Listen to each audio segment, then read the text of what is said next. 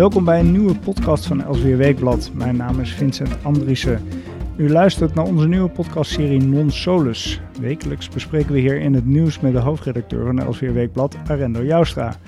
Arendo, welkom. Deze week ga je in jouw column Non Solus in op de natuurbescherming in Nederland. Maar laat ik je eerst de vraag stellen, is het eigenlijk wel goed dat we zoveel tijd en energie steken in natuurbehoud? Ja, ik vind van wel. Ik kan me enorm ergeren als mensen alles maar op straat gooien. Uh, in parken, na een barbecue of uit de auto in de berm of in het bos allemaal troep achterlaten. Dat vind ik niet, uh, vind ik niet fatsoenlijk. En uh, dus ik vind de natuur, wat we, dat kleine beetje wat we hebben, dat ook wel beschermd en uh, moet worden. Uh, dat is het antwoord op je vraag. Ja, maar eigenlijk het belangrijkste, belangrijkste punt wat jij opwerpt in jouw column is natuurlijk... Welke, beschu- welke ja. natuur willen we dan beschermen? Nou ja, het is wel grappig, want er is nu heel veel te doen over het stikstofbesluit, waardoor alle projecten stil liggen. En je krijgt dan hele merkwaardige dingen, zoals uh, in Twente wilden ze de oude vliegbasis uh, meer ontwikkelen tot een evenementencentrum of, of andere dingen mee doen althans, want die vliegbasis ligt al tijden stil.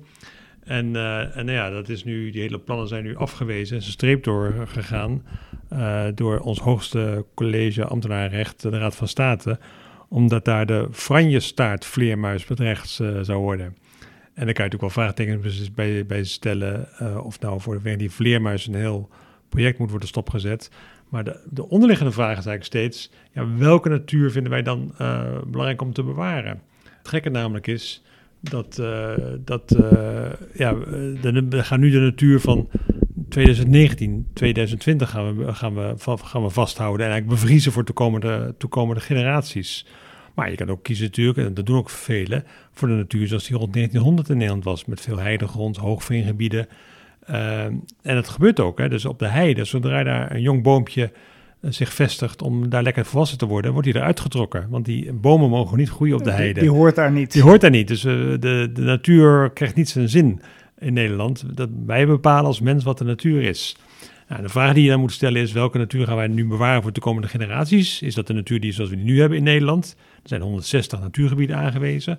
Of gaan we terug naar de negentiende eeuw, wat een beetje een soort ideaalbeeld heeft. Ook veel schilderijen uh, komt dat voor. We kunnen nog verder teruggaan natuurlijk naar de, naar de zeventiende eeuw. De beroemde schilderijen van Ruisdael. Ook een soort natuurlandschap kreeg je dan. En je kan nog verder teruggaan in het verleden.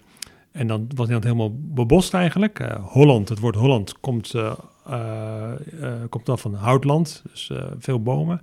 Je kan ook naar de Romeinse tijd gaan of naar de, naar de oertijd. We hebben al oerrunderen, dus waarom gaan we niet naar de natuur van, van, van, van, de, van de oertijd?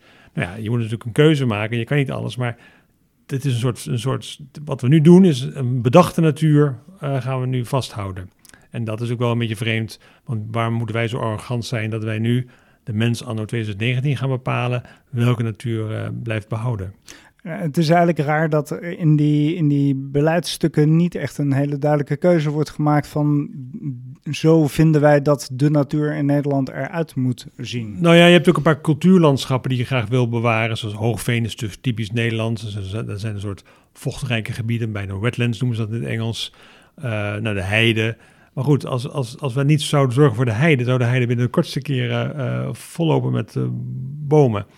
Uh, er was ook uh, laatst in het N O S-journaal had je twee items, weet je, van elkaar niet tegelijkertijd, maar wel in hetzelfde journaal. Eén werd er getreurd dat er bomen groeiden op de heide. En een paar items later ging het over dat allemaal bomen dood gingen. En beide was verschrikkelijk. Dus aan de ene kant gaan de bomen dood, vinden we verschrikkelijk. Aan de andere kant goede bomen op de hei vinden we ook verschrikkelijk. Uh, maar goed, je kan je voorstellen dat die heide wordt, be- be- wordt bewaard. Maar waarom moet die heide bewaard blijven als, die natuur, als de natuur zelf daar een einde aan wil maken? Dus welke natuur is dan goed? Is dat, dat dan de heidegrond? Of uh, laten we de natuur uh, zijn werk doen en bewaren we dat? Of gaan we terug naar de tijd dat alleen maar bossen waren hier? Wat zou jouw uh, ideale natuurlandschap zijn? Nou, dat komt, wat je natuurlijk zelf mooi vindt, is waar je mee bent opgegroeid. Hè? Dus... Dus ik kom zelf van, van, uit Zeeland, van Walcheren. Daar had je uh, f, uh, nou, kleine boeren, maar je had ook allemaal weggetjes. B-weggetjes noemden we die, uh, met meidoornheggen. En die meidoornheggen is voor mij, is voor mij Walcheren. Wat gebeurde er? De, de landbouwmachines werden groter. Dus die meidoornheggen werden weggehaald, zodat er een soort open veld ontstond.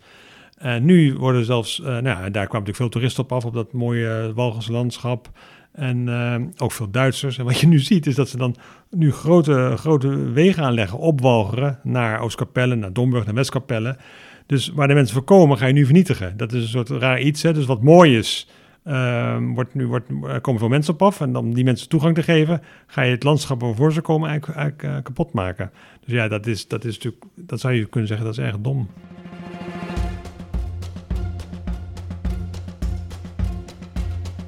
U luisterde naar onze podcastserie Non Solus met hoofdredacteur Arendo Joustra.